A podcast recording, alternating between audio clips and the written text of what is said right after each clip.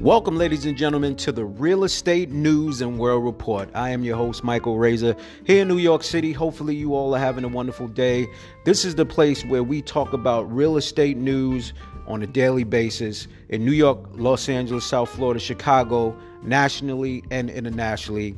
All your real estate news right here on the hour, ladies and gentlemen. So stay tuned, and I'll see you soon.